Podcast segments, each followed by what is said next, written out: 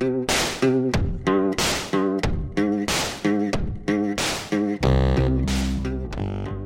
along to the Brain for Business, Brain for Life podcast with me, Lawrence Nell, where we take the lessons from evidence based academic research, most particularly involving the brain and behavioral sciences, and translate them in a way that is accessible for leaders and organizations. I'm particularly delighted to welcome to this episode of Brain for Business, Brain for Life Professor David Cropley. Professor Cropley is Professor of Engineering Innovation at the University of South Australia in Adelaide, Australia, and is an internationally recognised expert on creativity and innovation. His teaching interests focus on systems engineering and related concepts, and his research examines a range of aspects of creativity and innovation, both in the field of engineering and more broadly. David is an author and editor of six books, including The Ethics of Creativity, Creativity and Crime, and with his father, Emeritus Professor Arthur Cropley, The Psychology of Innovation in Organizations, published by Cambridge University Press. David, you are very welcome. Laurie, thank you very much. It's it's great to join your podcast. Well, thank you. So, perhaps we might start with a very straightforward question. What is innovation? Well, I, Laurie, I like to contrast it with its what I think of as its sibling of creativity, and you mentioned creativity in the introduction. Uh, so, if creativity is about generating novel and effective ideas, then innovation is really about exploiting those effective novel ideas. And I, I, think that really highlights the both the contrast but also the, the connectedness of creativity and innovation. So really in very simple terms, innovation. It's about making use of these these clever new ideas people generate, usually for, for some sort of business purpose, but there's also, of course, social innovation where, where we make use of those, you know, for the good of society. So it's about generating and using new ideas. And when you when you describe it like that, and you, you talk about generating and, and using new ideas, how then does does innovation happen? I can think about how we might use ideas and apply them, but how do we how do we generate ideas? How does it just happen? Well, I think the the important thing, and it's you know very relevant uh, for this podcast and talking about the brain and people and so on, is that the innovation isn't a, a kind of simple one size fits all process, uh, and in fact, I like to to explain to people that innovation is a system of interacting factors and phases. And what I mean by that is that the factors are really four key things. So there are elements of who we are as people, there are aspects of the way that we think and, and process information, there are factors relating to the environment in which we're carrying out these activities, and then there are the, the outcomes themselves. So those are the four factors that, that are important for innovation. And then the other important point to remember is that innovation takes place over a series of phases. And those phases don't happen don't have to happen necessarily in a in a strict sequence, but there are distinct phases from first recognizing that a problem exists right through to implementing your solution.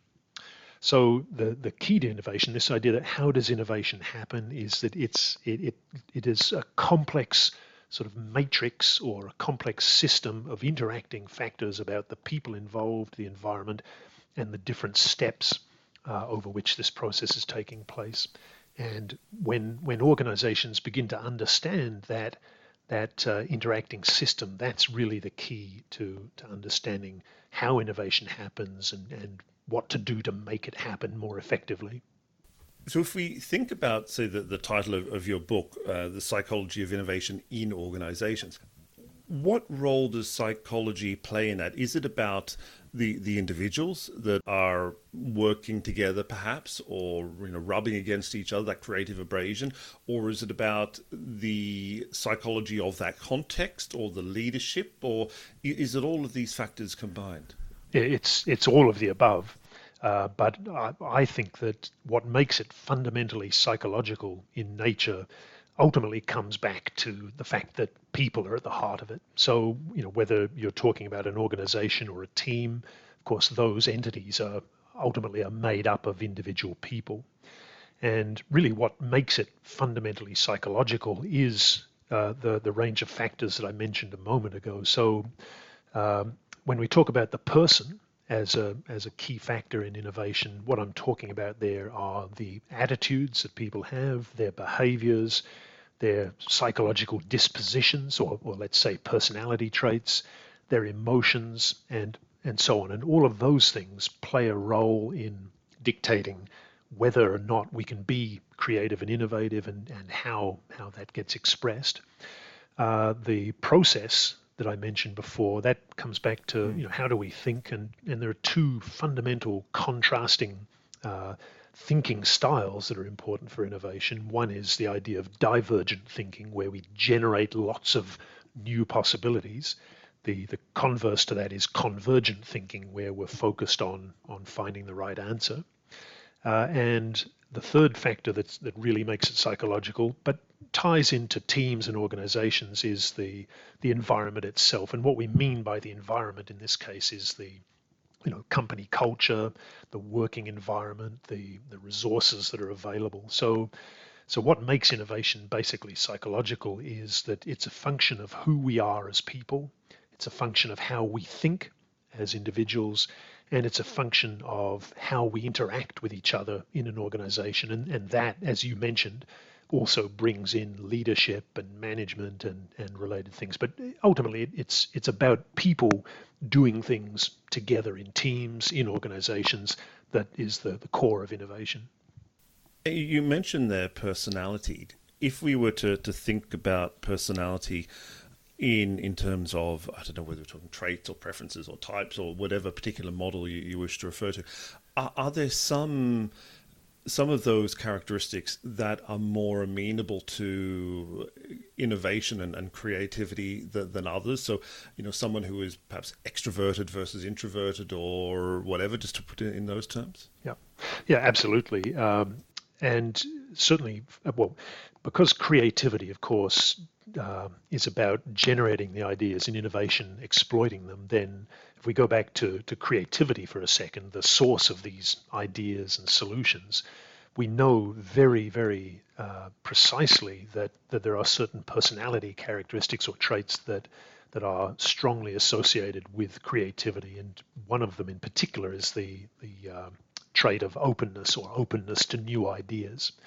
So, uh, study after study in creativity shows a very strong connection between openness and higher levels of creativity. So, to answer your question, I mean that's that's probably the best single sort of personality trait marker that's associated with creativity and therefore innovation. However, uh, having said that, because innovation is more than just generating the ideas and it's implementing them as well, then there are, uh, depending on the stage of the innovation process, there are other personality factors and so on that come into play as well. For example, sometimes when once we've generated an idea, developed a, a possible solution, we've got to implement that solution and you know and, basically get it out of the door. Then there may be other personality traits that come into play there. You know, the ability to to kind of meet a deadline and and focus and so on. So uh, another interesting um, key to innovation is that there's no single trait or or characteristic or factor that is universally uh, important for innovation. It, it depends on the stage of the process that you're in. And and does that also apply when you're thinking about those alternating phases you mentioned of divergent and convergent thinking that different traits and characteristics are more suitable or applicable at each one? That's right. So, uh, you know, if you take a, a stereotypically, uh, let's say, divergent phase of innovation, so let's let's talk about the phase of idea generation. Then that's a, a stage that we need to engage in at some point in the innovation process. We, we, we know what problem we're trying to solve and we, we're ready to generate ideas. Now, that's a phase where, in terms of the sort of psychological dispositions, people need to be thinking divergently. They need to be generating lots of ideas. And that means that in parallel with that, they've also got to have the support within the organization to do that. So the environment uh, needs to be of a certain type where people have sufficient time and resources to actually engage in that idea generation process. Uh, so, so in that idea generation stage, you have a, a kind of profile where the ideal is a person who's open to new ideas, motivated, and so on, where they have good divergent thinking skills, and where the, the organizational environment supports that particular activity.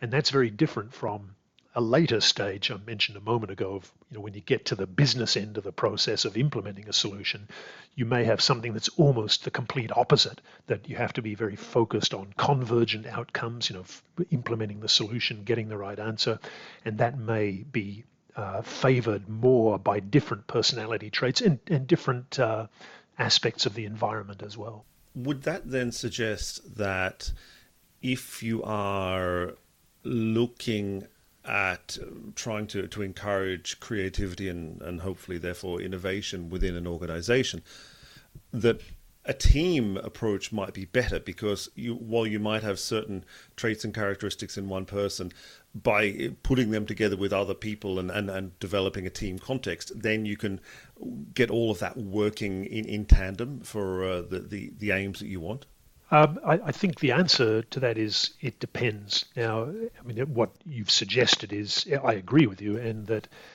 probably most of the time, uh, by having a team, of course, you have a diverse range of people, and everybody's got different strengths and so on, and, and so you kind of maximize your chances of being good at everything that's required somewhere in that team. Um, however, we, we shouldn't rule out the fact that some people are uh, basically, you know, psychologically agile enough to to switch back and forth. So, you know, it depends a little bit on the organization. Some organizations, and maybe with a smaller team or, or possibly even an individual, have no choice but to be more flexible, and, and all of the individuals may have to be able to switch back and forth. So, you know, today were thinking divergently, but tomorrow we have to be in a more convergent phase and we, we have to be good at, agile enough and flexible enough to switch back and forth. Probably in larger organizations, that's where we have the opportunity to, to perhaps specialize a little bit more within the team uh, and recognize that some people are particularly good at certain aspects of, of what's required for innovation. So let's let's kind of devote them to that. Other people are better at at uh, other aspects. So let's kind of specialize there. So it, all of the all of the options sort of exist from specializing and, and, and sticking to what you're good at to being flexible and switching back and forth. But uh, I mean, as you know, I think uh, nowadays we understand that diversity is generally good for innovation. So when we're talking about teams, the the more people we have who are not just you know uh, sort of ethnically diverse, but linguistically diverse and and uh, culturally diverse, that diversity is good because what we see coming out of that are or is or are more uh, people with all of the skills that will require to optimize the innovation process. And is there also uh, a sense when you're talking about that diversity in teams that, to, to use a, a, term I've already used once uh, so far in this discussion, you have that creative abrasion that different people from different perspectives with different ideas viewing uh, the same problem but from different angles may come up with different ideas and they may be challenged in, in different ways to, to think uh, differently about what they're seeing. Yeah, I think that that's absolutely critical because, uh, of course, you know we we know the dangers in, in any organization of of groupthink and you know people basically just converging too quickly on on a solution and you know either through lack of diversity not really being aware of other solutions or through through a sort of you know cognitive laziness just you know going to the to the easy solution um, those situations, of course, you know, can often lead to to relatively uncreative solutions and a lack of innovation. So uh, we need that abrasion that you mentioned, and and that that doesn't have to be a, a bad thing. You know, it, it, maybe it sounds like a somewhat pejorative term, but of course it isn't. It's it's good abrasion that that's making sure that we explore possibilities and that we don't just sort of zoom in too quickly on on an easy solution, but actually take the time to to explore a range of possibilities and and to to get to those possibilities in the first place, we need people who come from these different backgrounds and so on, and have different perspectives on the problem and so on, uh, to make sure that we uncover, you know, this broadest possible range of solutions. I, I like to always say that, you know, we, when we're in this idea generation stage, I like to think of an analogy of sort of filling a bucket with ideas, and, and once we've got a full bucket of ideas, then then we're sort of we're ready, and we've got the the equipment uh, to then go in and analyze analyze those ideas. But but if the bucket is empty in the first place, then we've got nothing to work with. So so that diversity is good. That abrasion is good because it fills that bucket with lots of interesting, different, diverse ideas. And and the more ideas we have in that bucket, the better the chance is that we'll find a really good idea in the bucket. Yeah, and it's interesting when when you put it like that. And and I know we've been talking for the last few minutes about personality, but one element of personality and uh, that may possibly play out when you have all those competing views and, and people challenging each other in hopefully positive and uh, productive ways is is what David Kelley at IDEO has called you know, creative confidence.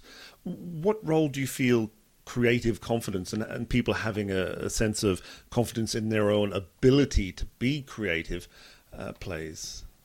Uh, it's it's very important, and in fact, in a lot of psychological studies of things like creativity, uh, so-called self-efficacy uh, is often assessed, and we again a, a bit like openness uh, as a personality trait, self-efficacy uh, typically has a, a, strong positive relationship to you know to creative performance, to the actual outcomes that people generate. So, uh, and it's like a lot of things in life um, that you know if, if you believe that you're capable of doing it and have confidence in yourself that that affects how you behave and and so it's a sort of you know a, a virtuous kind of cycle that reinforces itself but uh, that self-efficacy in creativity is absolutely vital that you know we we we have to have confidence in ourselves and it it comes back ultimately to you know I sometimes talk about myths and misconceptions in creativity and innovation. And the the the sort of uh, partner of what we're talking about is that a lot of people,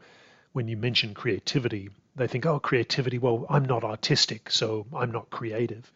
And, and that's the, the sort of negative aspect of this self-efficacy that there's there's still a lingering belief that creativity and therefore sometimes innovation is something that only artistic people do. So, so you know that'd be a good example of of uh, a kind of damaging low self-efficacy.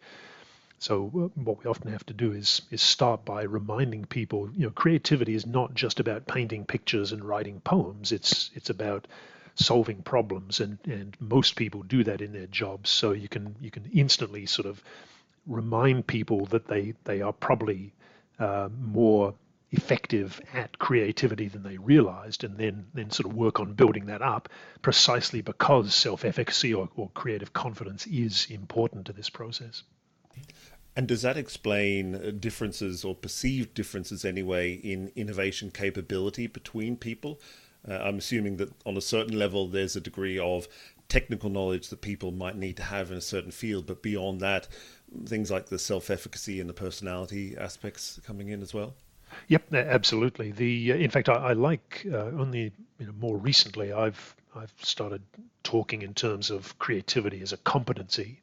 Uh, you know, we've seen quite a lot of literature recently about um, creativity as a 21st century skill, but competency is a better term because it touches on exactly what you've uh, just been describing. That a competency and and you know if we go from creativity extending into innovation then a competency is not just the skill but it's also the attitudes and the behaviors and uh, to, to answer your question um, technical knowledge of course is is important in innovation you know I've, you you rarely see somebody invent a new bridge or or whatever it happens to be if they know nothing about that technical discipline equally however and the thing that probably explains more of the difference between individuals is uh, are the uh, the personality traits and the the cognitive skills like divergent thinking because most of those things are are sort of normally distributed in the population. So you have some people who who by nature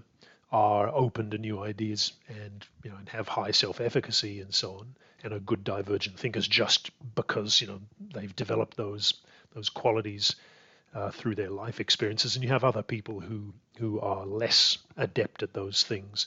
So you get a kind of distribution um, which I mean it may not be a, a perfect you know Gaussian distribution or normal distribution but those things are definitely distributed across the population and uh, that, as you explained, probably explains the, the difference that we see between individuals. However, having said that, of course, a lot of the, the point of training and creativity and innovation is to try and sort of nudge everybody up, you know, to a higher level. So if you start from a very low level, if we can get you just to a sort of an average level, that's still a, beneficial thing, whether that's in, in your openness or your self-efficacy if you're already high and we can nudge you a little bit higher, then again, it's it's it's still beneficial. So, um, but absolutely, that's uh, those things vary person to person, and that's probably what explains individual differences. You, you mentioned training there, and, and I'm curious to know, eh, you know, what what makes effective training for innovation. You know, we can talk about the different technical skills and the personality traits and so on as we have, but is it just about enhancing those, or are there particular things that that individuals and organisations can do in terms of training?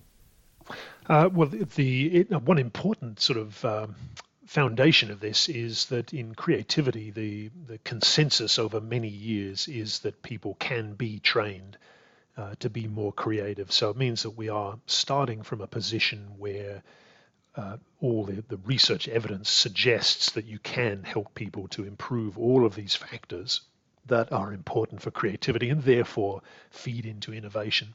And if we if we leave aside the, the technical knowledge and so on, which you know we, we already know can be uh, dealt with and, and developed uh, in its own right, then improving innovation and training people to be better at innovation comes back to looking at these individual factors like personality, dispositions, attitudes, and the, the thinking skills and so on. And, and uh, all of those things, one way or the other, have been um, research that we people have developed training programs. Even and I, this I mean people I'm sure can understand your listeners will understand that you can they can imagine training somebody to be a more effective divergent thinker but they may find it a little bit more surprising to talk about training somebody to be more open to ideas or training somebody to be more willing to take risks. But even those things uh, can be developed whether training is exactly the right word but um, for example, if you if we know that openness to new ideas is is associated with creativity, uh, if we test uh, a, a person in our team and find that they have very low openness to new ideas, and we want to improve that, the training, so to speak, might be encouraging that person to to experience new things, and that could be as simple as saying, well, you know, if you if you walk the same way to work every day or drive the same uh, route to work every day, then then start taking a different route. Like start doing things that are the consequences of which are are low risk. So you know if you're going to take a drive a different way to work, and maybe there's a risk that you're going to be five minutes late. That's not really a, a kind of earth-shattering risk. So it's a safe thing to do to begin to expose yourself to new ideas and to new experiences. And the idea of, of training there is that the more people do these things, the more they get used to to being open to new ideas. And they, they sort of experience it and get used to the feeling and start to, to behave a little bit differently. Um, so uh, I think, again, the, the consensus is that we can influence all of these things, whether you call it training or or sort of developing in some way, but we can we can change these things, we can develop them in a way that then should be beneficial to innovation. Now, of course, there's, there's no guarantee that you know five minutes a day of, of openness training is going to make your organization 5% more innovative, but it's about setting up the conditions that maximize the possibility of innovation happening. I, I was really interested listening to you there. That uh, you, you, talked obviously about more of the psychological factors, and that's fair enough. But you didn't at all mention any any training in, for example, techniques uh, such as design thinking or brainstorming or uh, you know any of those more traditional um, creative thinking techniques. Would you suggest there's a benefit in, in training people in those as well? Yep, uh, so uh, fair point, and uh, um, but yes, absolutely, and and um, when we get to what I mentioned before, of course, that process, so divergent thinking, uh, of course, is one of the important factors, and the the techniques that you've mentioned are generally uh, sort of oriented around the, that cognitive process and, and things like brainstorming in particular, of course. It's basically a way to try and, and help people to, to put a bit of, of structure on the, the process of divergent thinking. So uh, I think training in those methods uh, is also beneficial. The only um, sort of reason I hesitate a little bit with that is that I'm my my general sort of philosophical position on this is that I try to to sort of steer clear of particular brand name methodologies. Uh, not not because any one of them is is inherently weak or or you know ineffective, but because I, I see a tendency in a lot of organizations for people to get too hung up on a particular methodology and the danger of that is that uh, you know every methodology has some strengths, but they also have weaknesses. And you know it goes back to the the old saying that if the only tool you have is a hammer, you tend to see every problem as a nail. That if if the only tool your organization uses is is you know methodology X, then there's always a danger that when you come across a problem that's not really ideally suited to methodology X, but you, you keep trying to use the same methodology, that you actually end up de optimizing the process. So methodologies are fine. They're, they're fine for helping to develop these necessary cognitive skills, but I always caution people to be to not to get too hung up on a methodology, but but you know look at a range of methodologies so that you can pick the right one for the particular circumstances of the problem that you're trying to solve. Okay, in- interesting.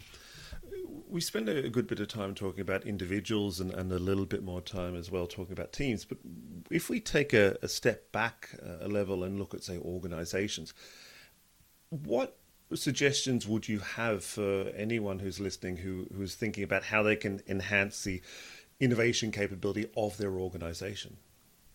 Well, my my uh, message is always, you know, that it comes back to this system that I mentioned of the factors of personality, cognitive processes, and the different stages. But for for enhancing innovation in an organization, I think um, really the the critical thing is first understanding what are the factors that affect innovation and how do those factors come into play at each stage. So I, I in my book, you've probably seen, but I, I always sort of think in terms of of a kind of matrix of the stages and the corresponding factors of person, process, and so on.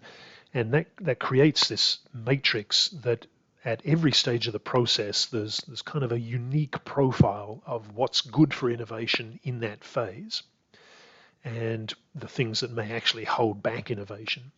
So, for an organization to improve its capacity for innovation, the, the people, the, the leadership in that organization, uh, I think benefits when they understand that innovation is not a, a simple one shot or one size fits all process it's it's a somewhat complex thing. I don't like to say complex because that, that sounds bad, but it, it's a complex phenomenon that results from this combination of how we think, who we are, where we work, and that at every stage of the innovation process, those things may work slightly differently.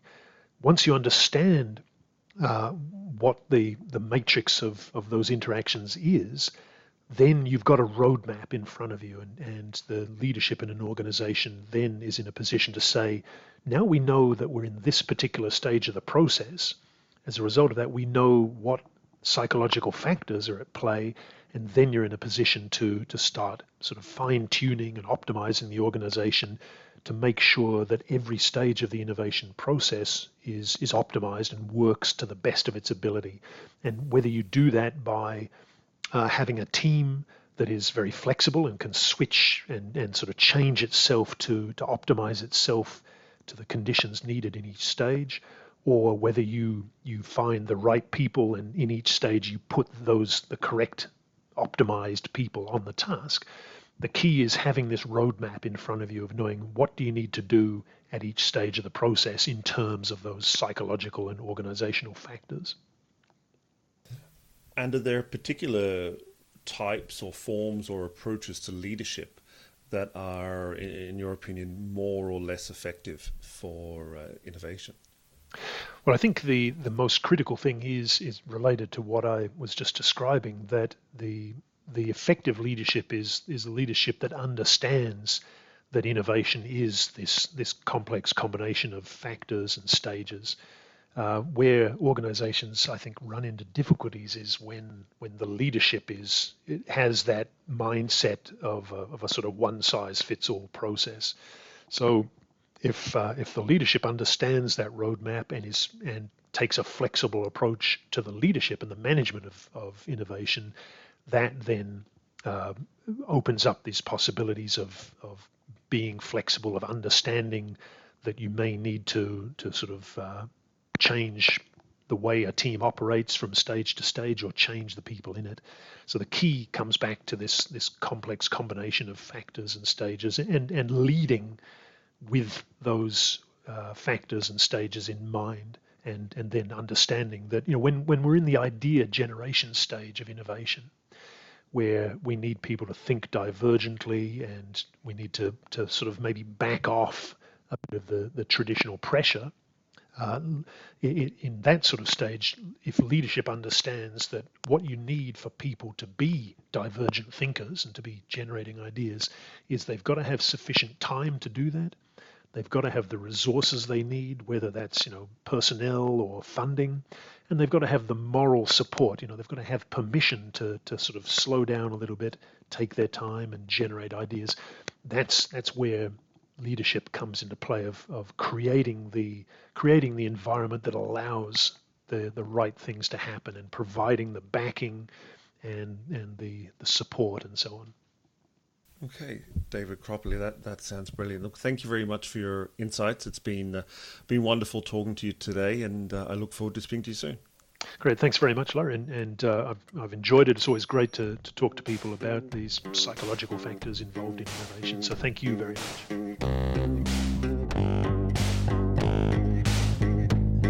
Theme